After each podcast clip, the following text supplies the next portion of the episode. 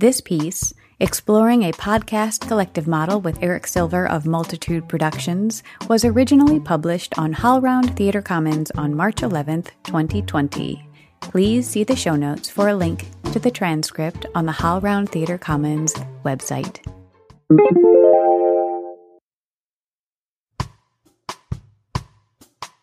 Adventures in Audio Fiction is supported by HowlRound Theater Commons, a free and open platform for theater makers worldwide. The HowlRound podcast is available on Apple Podcasts, Google Play, Spotify, and howlround.com. Hey friends, welcome to Adventures in Audio Fiction. My name is Tamara Kissane. I'm a theater maker and the host of the podcast Artist Soapbox based in Durham, North Carolina. Although theater is my first and enduring love, over the last three years, my creative work has turned increasingly towards writing and producing scripted audio fiction. First, by adapting versions of my stage plays into audio dramas, and more recently by writing to audio directly as I develop two scripted audio fiction serials. This interview series for HowlRound is part of my quest to learn more about audio drama by speaking with the people who are working in the medium, some of whom have a background in theater and some who don't. But either way, they are knocking it out of the park. I have so many questions, and you may have some too. As theater artists, what can we learn from audio fiction creators? What skills can we leverage to create powerful audio work? What do we need to learn? Is scripted audio fiction an evolution of a theatrical form, or is it its own distinct and discrete form altogether? In this episode, you'll hear from Eric Silver, the head of creative at Multitude. Multitude is an independent podcast, collective, and production company based in Greenpoint, Brooklyn. From basketball to mythology to literature and pop culture, Multitude entertains while building communities around their values. The Multitude team also helps clients of all sizes make and market great shows.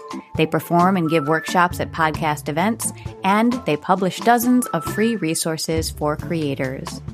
Eric and I dig into this collective model and how it works, the business of podcasting, writing audio fiction, and much more. Eric Silver is a writer, audio producer, and teacher based in Brooklyn, New York. He's the dungeon master and co host of Join the Party, a collaborative audio drama based on the rules of Dungeons and Dragons. He's the co host of Horse, a basketball podcast about everything except for wins and losses. And he's a founding member of Multitude. Eric likes cardigans, chunky peanut butter, and being five minutes early. Enjoy the episode. Hi, Eric. Hello. Thank you so much for talking with me today. So, you're a founding member of Multitude Productions. What is your current role and why does that role exist within Multitude? Uh, my role is head of creative at Multitude. There are six founding members, and there are three of us on kind of the executive team here, and then three people who bounce around and do a lot of other things, but we all contribute as hosts to the shows and uh, we all work together as collective there. So I am part of the executive team as the head of creative. Amanda McLoughlin is our CEO. Brandon Grugle is our head of production, and I am the head of the creative. So it's funny that you asked that and how good of a question it is because I always talk about how hard it is to explain to people what my job actually is because Amanda does the business stuff and Brandon does the recording stuff but as head of creative, that can mean literally anything. So mm. my responsibility is making sure that everything we put out from Multitude, whether it's the shows that we put out as part of the collective or shows we put out just for fun from ourselves or shows that we do in partnership with other companies that they are good podcasts and they are sustainable and they're things that people actually want to listen to. Um, mm. I spent a lot of time thinking about the structure of shows and uh, what they should look like both from like a creative perspective and also from a, a visuals perspective like what should their art look like? And also what uh, all of the metadata that has to do all the words the little written words that have to do with podcasts. Um, we have like a whole procedure about what new shows should look like and how do we uh, carve them out from this rough stone how do you carve it into uh, what a podcast a statue is. Like the podcast is lurking inside is what they say about statues. It's like the statue is inside the block of stone, and it's like the podcast is lurking within this idea. It's like I want to talk about this. It's like, well, how do right. you get there? So I end up doing a lot of stuff under that that umbrella, but mostly it's how is this podcast from the jump, how is it going to be good? Do you have an example of a question that you might ask if you or another team member or just uh, you know a random person wanted to pitch you on a podcast? What is a question that you found helpful to ask in considering whether or not that's going to be, you know, viable or sustainable? The first question I always ask people is how is your show different than every other show in your genre? Podcasting, as we know, this is like I don't even know if it's peak podcasting or if it's bubble podcasting, but it's like mm. everyone has a show about every conceivable subject. So it's not even about like having a good subject anymore. It's about what is different about your show that makes it stand out. It can be the people who are talking, obviously representation and having people who are not usually allowed to talk on a microphone about a specific subject, whether it's women, people of color, different sexualities, different genders all over that area is like, do we want to hear their perspective about this subject? Usually the answer is yes.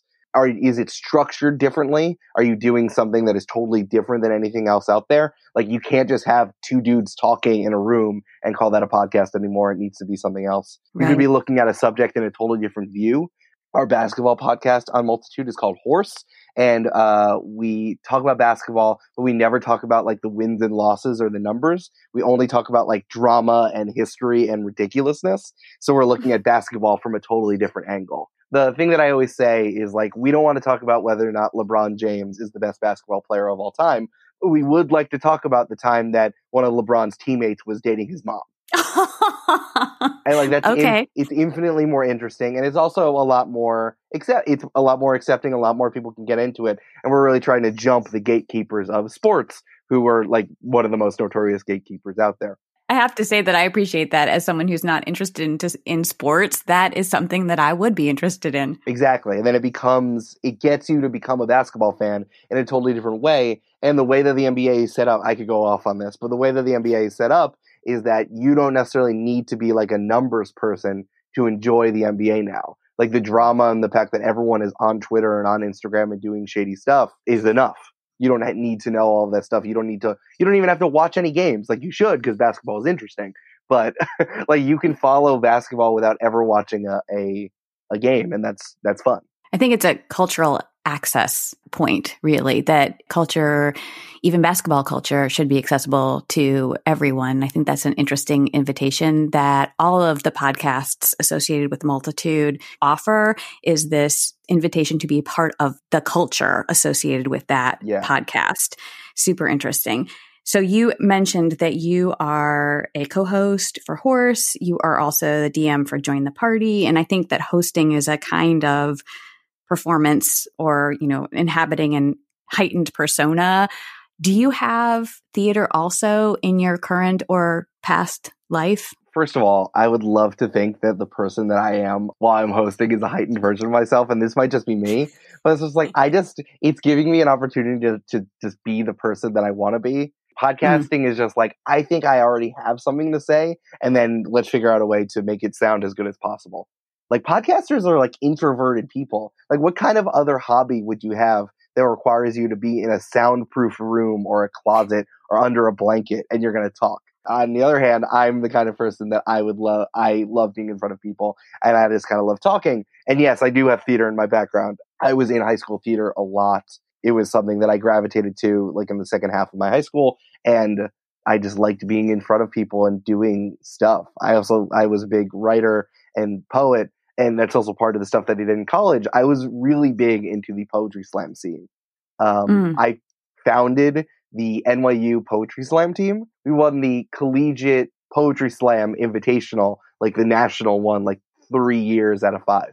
Wow, congratulations. Thank you. I wasn't there for one of them. I was there for two, but like I founded it, so I'm keeping that one. That poetry slam stuff is some pretty serious art making. I mean, that's that's for, not for the faint of heart. Yeah, it's really weird. I think it's the closest thing to the way that stand up is the relationship between like a one man show and uh, stand up and poetry slam. They're all very similar because it's all just like you're on stage and you wrote this thing and you need to communicate it to them this quickly and you have no way to hide.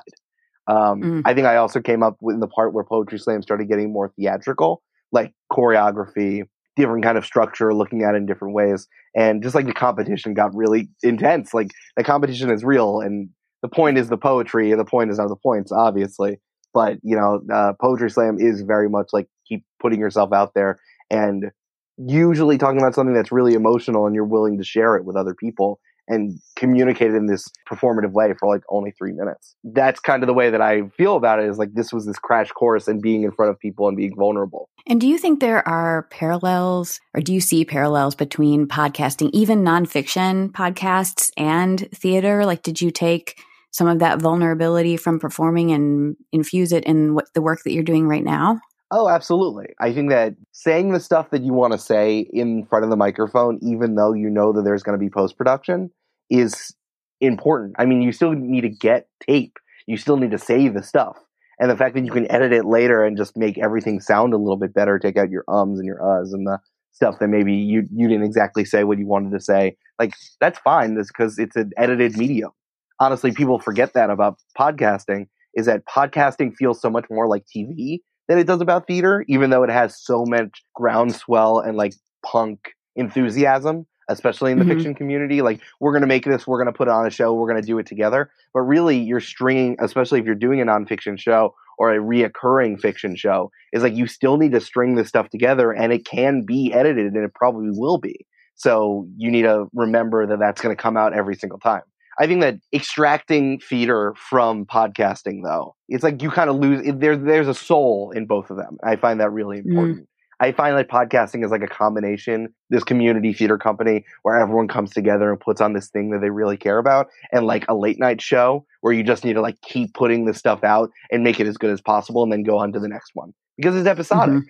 Uh, it's like if if people came back every single day and saw five straight days of theater and it was five parts of one show. That's maybe what podcasting is like for me. So I want to talk about multitude and the collective model because I think that theater makers might glean some inspiration from the way that you all do things. So starting big picture, how does the collective model work? I like to think that we have two arms of our business. One is the collective itself. So these are the four shows, the four plus shows that we have from Multitude. We have Potterless, our Harry Potter podcast, Spirits, our queer feminist mythology podcast, Join the Party, our real play Dungeons and Dragons podcast, and Horse, our basketball but not exactly basketball podcast. And then we also have Waystation, which went on hiatus for a little while, but was a rewatch podcast of this like obscure Canadian monster show called Lost Girl, which is a wild show. Everyone should watch that. Um, but the way that that works is that we make the shows and every show owns their own Patreon, which, for those of you who don't know, is kind of like a direct model on a reoccurring basis for fans to pay the creators directly. Um, like you can sign up for a tier, and it, every time you release an episode or every month, you'll pay a certain amount of money, and then that goes right to the creator. Along with that, Amanda, being our wonderful and amazing CEO, sells ads for all of the shows we don't use an outside company to sell the majority of our ads. Amanda has a relationship with all of them, and it, it's it seems kind of difficult, but it's something that Amanda has done before. And companies take a really large chunk out mm-hmm. of your mm-hmm. ad sales, and like they don't. Some of them don't actually end up doing all that much work for you. And like Amanda has relationships with people who have to go through third party vendors, like they need a middleman but she has a lot of experience doing this with uh, YouTube and podcasting that she was able to do that for us. So one arm is the collective shows themselves. We make the shows, we make get the Patreon money, and we also sell ads on them. The other side is the studio. So the studio is when we make our own shows, or we're working with a large company to make shows as well. Uh, that might be us going to a network or us going to a platform or like a tech company and being like, "Hey, do you want to give us money to make a show?" And they'll say yes, but some, most of the time mm. they say no. And but eventually, someone will give us some money and we'll make a show that might be like a, a Spotify exclusive or is like windowed only on Apple Podcasts for a certain amount of time, or is like in partnership with a movie studio. These are all the possible people who are getting into podcasting. I'm not saying that we've done any of these things; it's just those are the possible things. The other thing is that we would make a show with a company, like a company wants a podcast and they hire us to make them a podcast for them. Oh, and a good example of that is Spectacular Failures, which is a show about like spectacular failures in business, which was a partnership between uh, the University of Minnesota Business School, and they reached out to a company that made a show for them. Uh, Pineapple Street, uh, which just got bought by a really large radio company. They they're the they made um uh show for Hillary, so they would do that because uh, Hillary Clinton mm. wanted them to make the show for them. So we do both. By pulling all of this stuff together, we are able to have three three full time employees and pay people for other work that they do for the collective. We also have the multi crew, which is our membership like exclusive uh, subscription thing where we have Head Heart Gut, which is a debate show with all the multitude hosts on it, and people get extra stuff, and they're part of kind of like our elite street team, and uh, they pay us directly for that as well. And you also do live events though and promote across the podcasts as well. So you might recommend one of your podcasts to all the audiences that you touch, right? Exactly. So the whole point of making the collective in the first place was that we were all friends and we kept recommending each other shows. And we're like, we should all just like have the same name so that it's easier than saying like, these are all the other shows you should listen to. So originally that was what Multitude was, was just like we are leaning on each other. We are helping each other out and we're betting on each other that by pooling all of our audiences together, we get to do more stuff. So the live shows are just like this burgeoning thing that we get to do uh, whether we go to conferences or conventions or we just end up going to a city and we're like, hey, let's do a live show there. Like we're going to uh, Mike Schubert, the host of uh, Potterless and my co-host for Horse. He's getting married at the end of February, and we're just like in Texas, and we're like, we should just do a live show in Austin. So we're doing a live show in Austin. So now we have like the structure of all of us working together. It's easier for us to get venues that wouldn't take just one of our shows. So I have several questions about why this works. I guess I'll start with the fact that you mentioned that you were all friends. And by all accounts, you seem to still be friends. So what kind of culture have you created or practices do you have in place to maintain such a high level of productivity and that collegiality and friendship. I think this kind of comes back to what we're good at at Multitude. Uh, all of us came to like creative fruition in the beginning of the 2010s when we were in college and we're like, yeah, people can make livings on the internet. You can make art and people will pay you for them in some sort of way. And like people have these jobs, whether it's blogging, whether it's YouTube, the burgeoning days of YouTube, and then eventually like Vine and Twitter and all, and you could turn your Twitter account into a book and it would get sold, sold to Urban Outfitters. So we had that promise of the early 2010s uh, internet. But then in the late 2010s, you saw what happened to media companies and where the money started moving in podcasting, but also in this intersection of tech and art, where like YouTube keeps changing their algorithm every five minutes and no one really understands where all this money is coming from or going.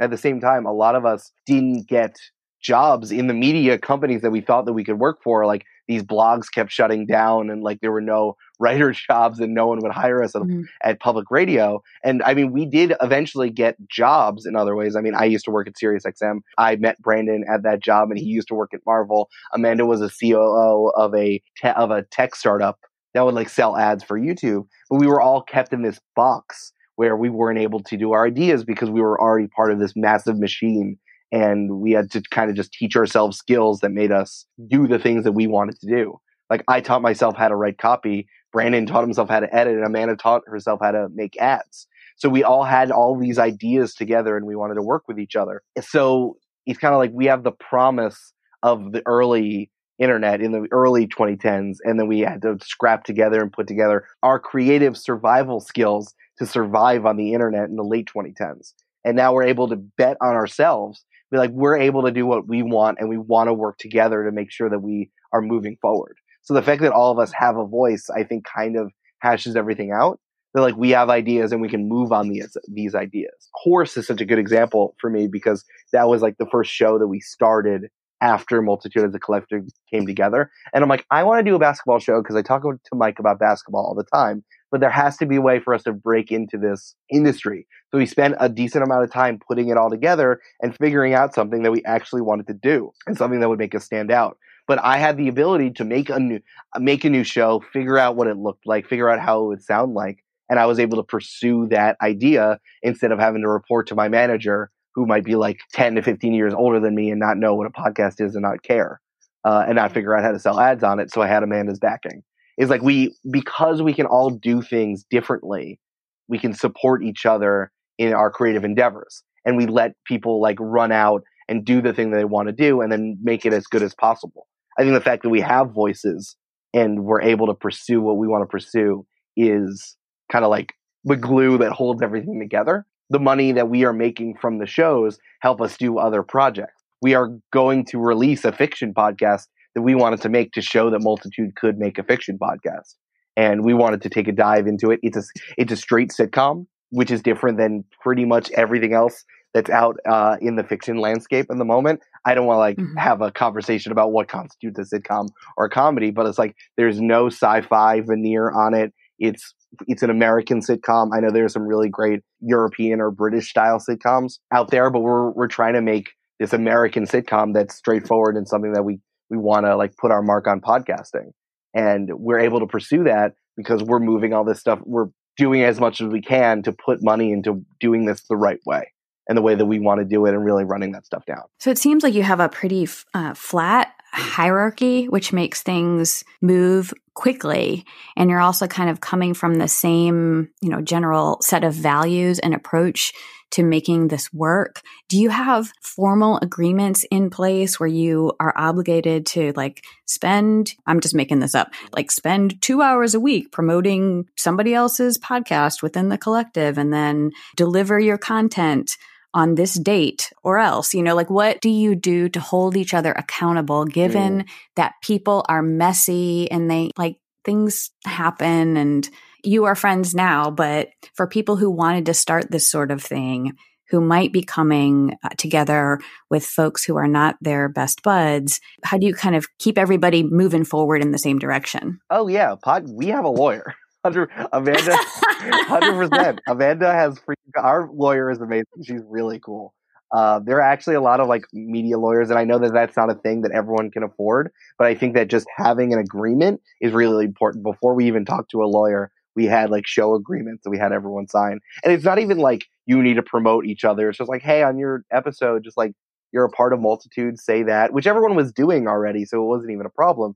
But it's like when you say a show is going to come out, it needs to come out because it, it's not even like being accountable. It's like Amanda sold ads on it, and like that's how we make money, and that's how everyone is able to do the thing. So mm. you're accountable to the structure of multitude that we're putting into place. Like that's really important to us that like everyone is responsible and we're all working together to do the thing. Uh, what you were saying about the flat hierarchy, it's more like we are the heads, Amanda, Brandon, and I, and we spend like our full time job is doing multitude stuff. But like Mike does podcasting full time now, but his full time job is working on working on Potterless and Horse. And like that's and also contributing to all of the stuff that we do together at Multitude. So he's even able to do his own stuff, but doing Potterless is a full time job. And he also contributes to he sending emails for live stuff and throwing their time in. Julia Schifini, who's the co-host of Spirits now is going to be a part of Join the Party as well. Uh, and was the, is the assistant director on the sitcom that we're working on. She's also our community manager, so we look to her for social stuff. It's nice to have someone to bounce copy off of and take a temperature of our listening audience. And she's really good at figuring out like how to apply data that we figure out and put it put it towards that and really lean into the stuff that people like about us, which is so hard. Like figuring out why your listeners like you is such a mm. difficult thing.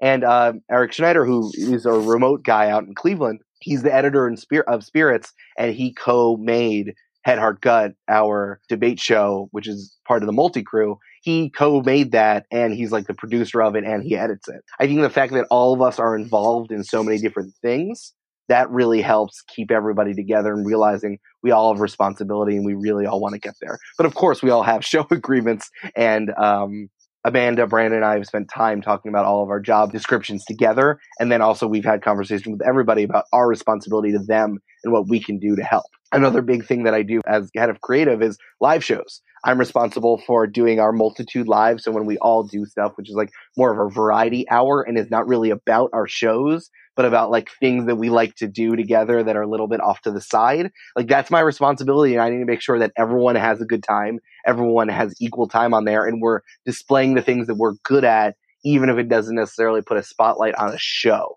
Right, right. But I want to circle back to something you mentioned about uh, determining why your audience likes you. Why do you think your audiences like multitude shows?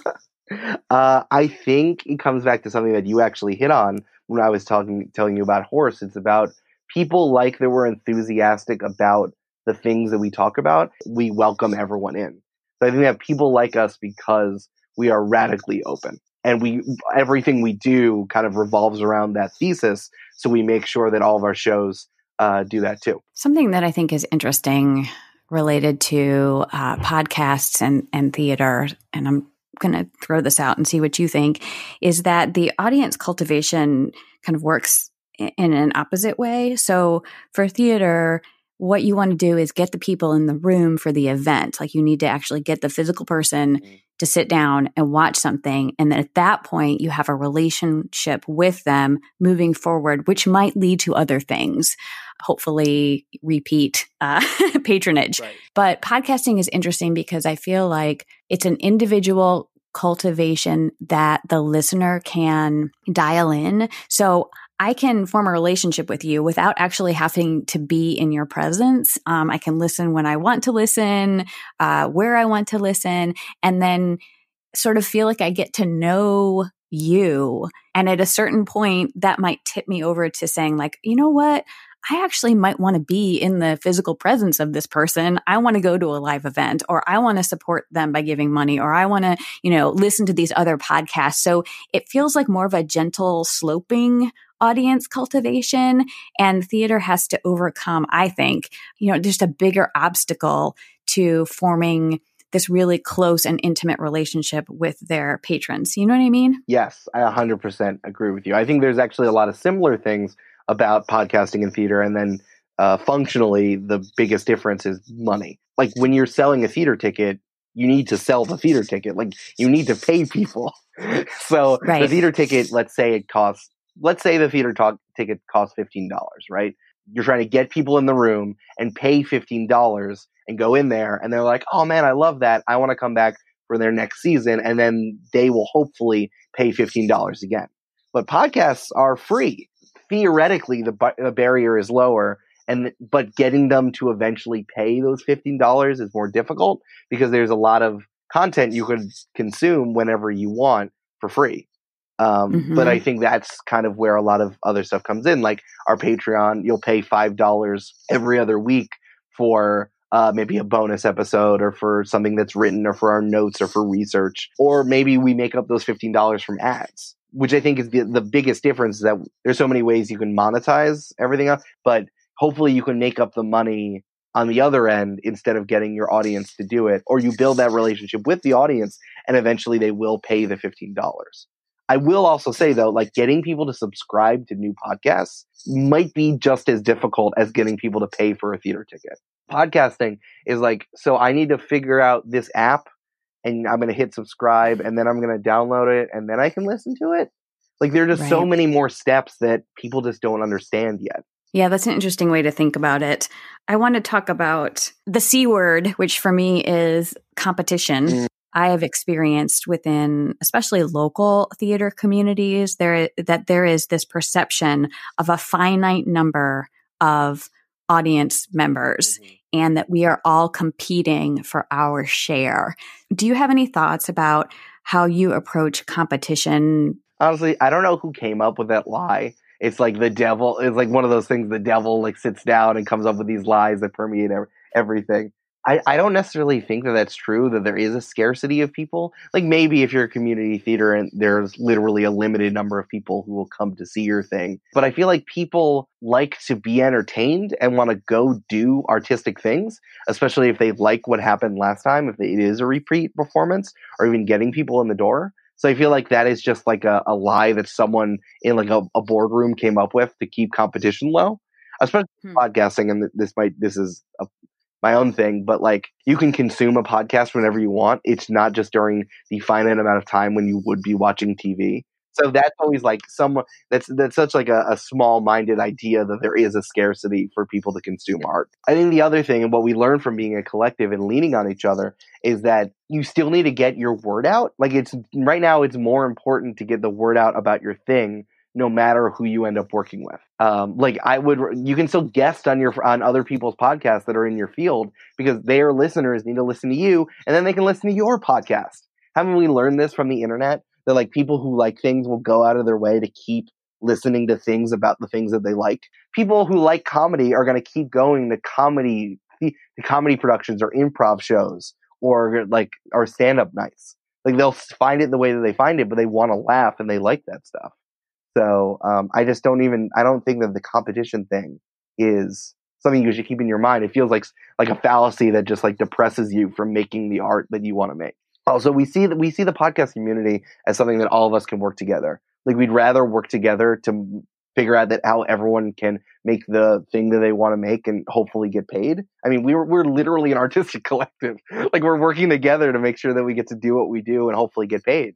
Leaning on each other and being like friendly to your other shows and and recommending each other and uh like being friends and going to conventions together. Like that's infinitely more important to us than beating out other people. I think it's also important to like punch up. Well, I think in certain respects competition can make everyone better and sharper and strive, mm-hmm. you know, to be to be more, but I like the way that you're talking about audience members or listeners as as wanting more of what they like. So it only benefits us to share all the other things that they might like because then we position ourselves as experts, but we also raise up that particular medium as something that, you know, we recommend that all people consume this. And isn't this wonderful? And approaching it with an abundance mentality means that rising tide lifts all boats. Yeah, we say that all the time over here. I want to circle back to this audio fiction because yeah. you dropped that and I want to dig into it how did you approach writing this? And I'm I'm asking as a playwright myself, mm-hmm. and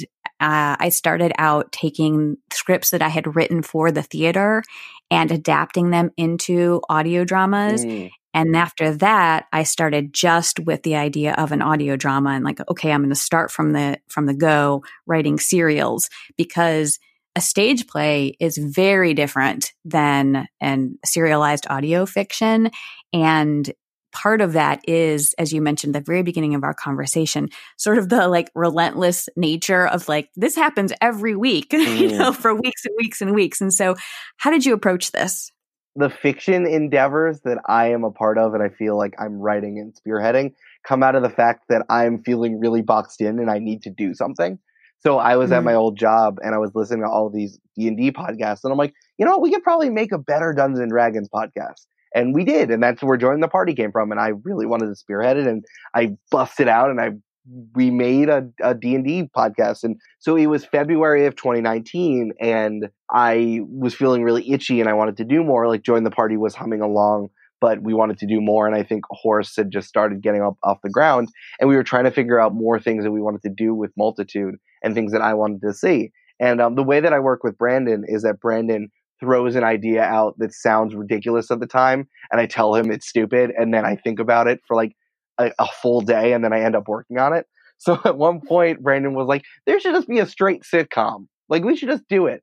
And I was like, no, that's stupid. Why would we wade into fiction when we've only done nonfiction and Dungeons and Dragons? And then I thought about it and I'm like, I have to write, I have to write this. So I sat down and I started writing these sitcom scripts that I was really excited about these people that I wanted to see both on my television screen and in podcasting. I had watched a ton of Friends when I was in uh, middle school and high school. Like there was a three hour block on TBS that I always remember watching. And I totally watched all of How I Met Your Mother when I was in college. And I watched Happy Endings and Boy Meets World and all this stuff. And I'm like, you know what? Like, there should be something like this that doesn't have like the terrible gay panic and homophobia and fat phobia that mm-hmm. Friends did.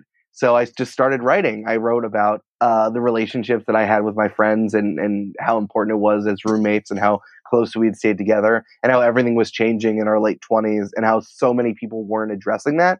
You know, there were girls in talked about the early 20s and every single sitcom is actually about like your 30s, like how eventually you get married and you have kids like the uh, the middle to late seasons of like Friends and How I Met Your Mother mm-hmm. and like mm-hmm. everything on CBS. so I'm like, there's nothing about being 27 and having things change. So I started writing about that, and eventually I put those together and I wrote it, and uh, I showed it to Brandon and Amanda, and we're like, oh, we should make this. and we've been sitting on it for a while and finally we were able to figure out a way to make a fiction show the way that we wanted to make a fiction show at multitude we're also writing a white paper at the same time to teach people how to make a fiction show like from soup to nuts from writing to editing to casting and production and post. So it's also something that we care about a lot in multitude is we want to share our resources with everyone else because you know resources for podcasters don't exist unless you go to Transom and pay a ton of money, or you're a, uh, an intern at public radio, or you work at Spotify or Gimlet already, and you already know all how to do these things. We just want to have that out in the world, and we think it's important for us.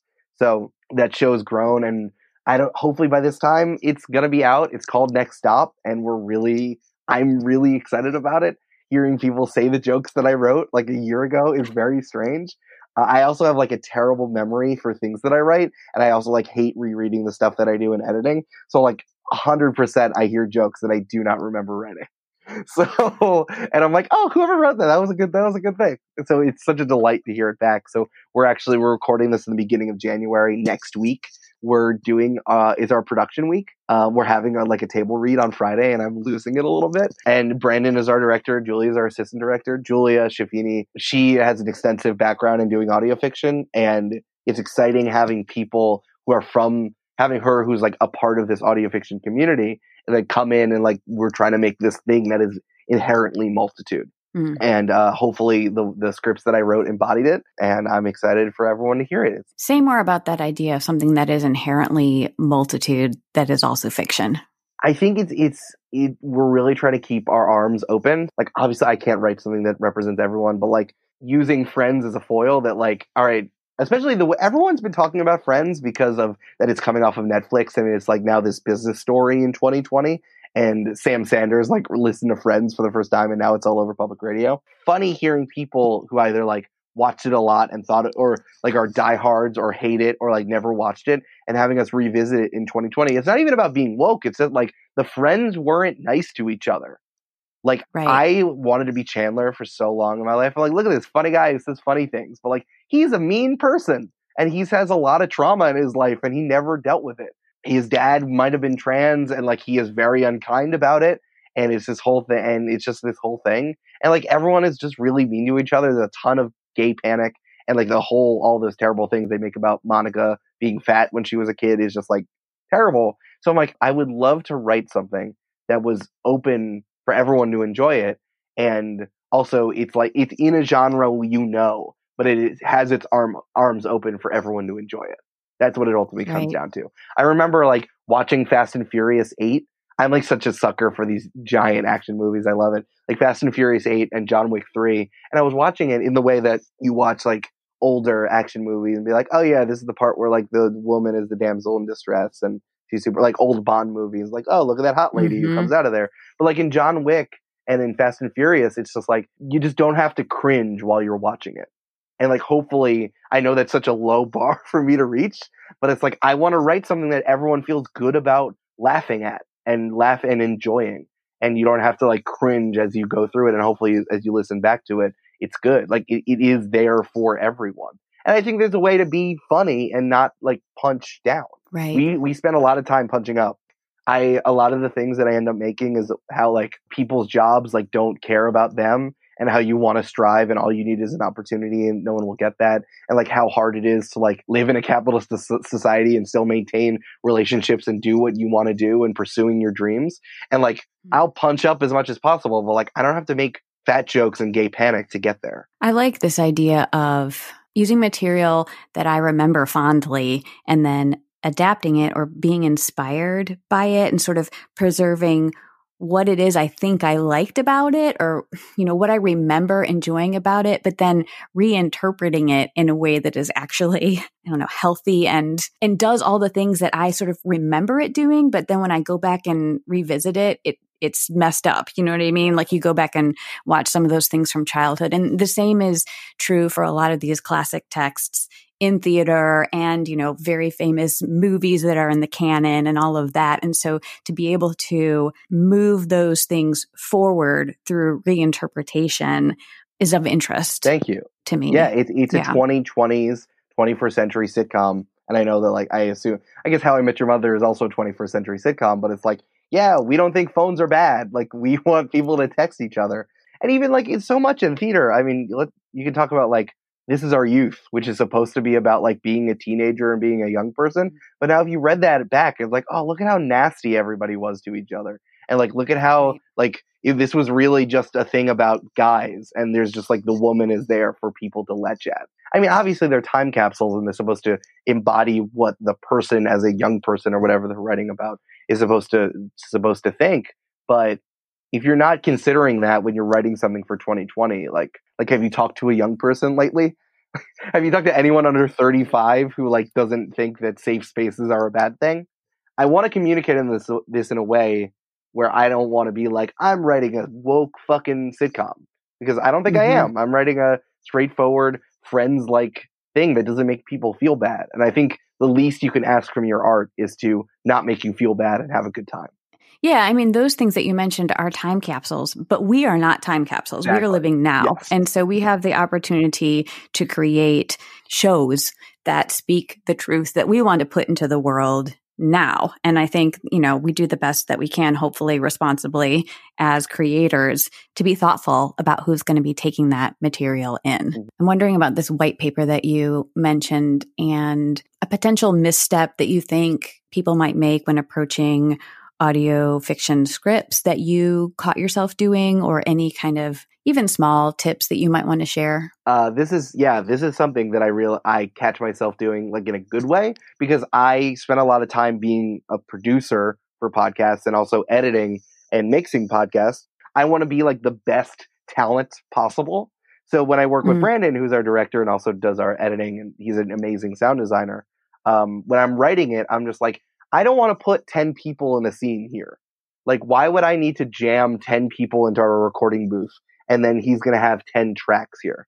Uh, I think this also works really well for comedy because, like, having a ton of people in a room, obviously not like The Office, but in so many traditional sitcoms where it's just like where you have friends together in an apartment kicking it, like, you would rather keep that number low. Like, it can't be like How I Met Your Mother where there's like six people kicking around. Even, even like that, you can't have just like five people kicking around and then someone's girlfriend and someone's other boyfriend together. Like I love I want to keep scenes to four three or four people and I still think that I can make funny things happen there. Like obviously I'm not restricted, but I'm cognizant of the production that's going to go into making the thing and also like how feasible is it? And also for the actors, like are they going to be able to do their best work if six people need to be in the studio at the same time or if we have to do three and three and not, not everyone is in the same room. So something that I care about a lot is the amount of people in each scene and where people are focused on each other. So you can have a scene with five people, but really it's just two people talking to each other, and then other people make jokes off to the side. Like there's a peanut mm. gallery, but there's really like uh, it's really a one-on-one conversation. Or like I have a scene in in one of them where someone is making a speech, so there's a ton of people in that room. There's an audience, but really it's the person on stage and then our main character who is reacting to it in the back. So that it's kind of like a one on one conversation, even though the scene feels large. But you can do that in sound designing. It's like, I want to care about what the relationships are. And usually it's two or three people having the main relationship in a, in a particular scene. Yeah, and I find that the more voices, the more I can be confused by who's talking, especially early on in the in the series. I'm like, okay, their voices sound similar, but who is this? exactly. Yeah, you're you're um and this might be a sitcom thing, but I love giving just like making the bit the smaller like role players or the people who show up just for an episode, like making them as ridiculous as possible so they stand out. Give them like verbal ticks or or a particular syntax. Like you got to make them stand out in relationship to the voices because of course you can't see their face. So how would you know? Right. It's it's accommodating the fact that you don't have the visuals, so they have to they have to be really distinct and sometimes larger than life to give them that sort of fullness of character. Mm, yeah, you got to write for your you got to write for your medium. Eric, is there anything else that you would like to mention related to the collective, the new audio fiction piece, anything that we didn't cover that you'd like to touch on? Well, having, I love having conversation with other artists about money and making things feasible for other people. So I always felt like I was gravitating back towards that when we were having our mm-hmm. conversation. Mm-hmm. And the only reason I we talk about is that like multitude bet on our we bet on ourselves that we could make a go of this. And I think that that's always so important. It's like if you really think that you have something there, you can work it out to and make sure that the money works for you. Like you're there is value in the art that you create and you should be able to do that at least part time, if not full time, if this is something that you really want to do. And it's something that we worked really hard on Multitude to really push forward. We're like the grand internet creator experiment. We're taking everything that we learned from the 2010s and both in the early part and in the in the later part and we're betting on ourselves to do jobs that people wouldn't let us do and we're really excited about that. We want to make it easier for people down the line by making as many resources as possible. The white paper that we're doing for the for the fiction podcast for Next Stop, or we have so many resources on our website just for free if you want to make a podcast and things that you you should keep in mind. This is a, a media thing, but I think it's also for theater. Is like the best thing about my job at Multitude is that I don't think I would get laid off. I, we live in New York City, so I have all these friends who have uh, work at at websites and blogs and they just like lose their jobs. Like there it's mm-hmm. gone. Mm-hmm. And it's like we can fail. Multitude can we can we did our best, but it just didn't work out. But like no one is a boss is not gonna walk them walk into my office and be like, Hey Eric, you're laid off. You don't have a job anymore. And I would rather that and try my best instead of putting this in someone else's hands who probably doesn't understand me and maybe doesn't care. And I think that that's mm-hmm. something that we really, ca- that I care about in multitude and something that energizes me every single day. And I think that's something for theater, if doing a real go of this and trying to put together a theater, just like remember at least that you're controlling your own destiny, even if it doesn't really work out. Thank you so much. Absolutely.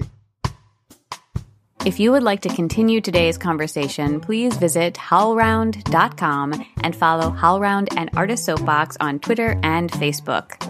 A big thank you to the staff at HowlRound who make this show possible. Our music is Spring Idol by Penny Miles. Check out the show notes for links and for more information. Thank you.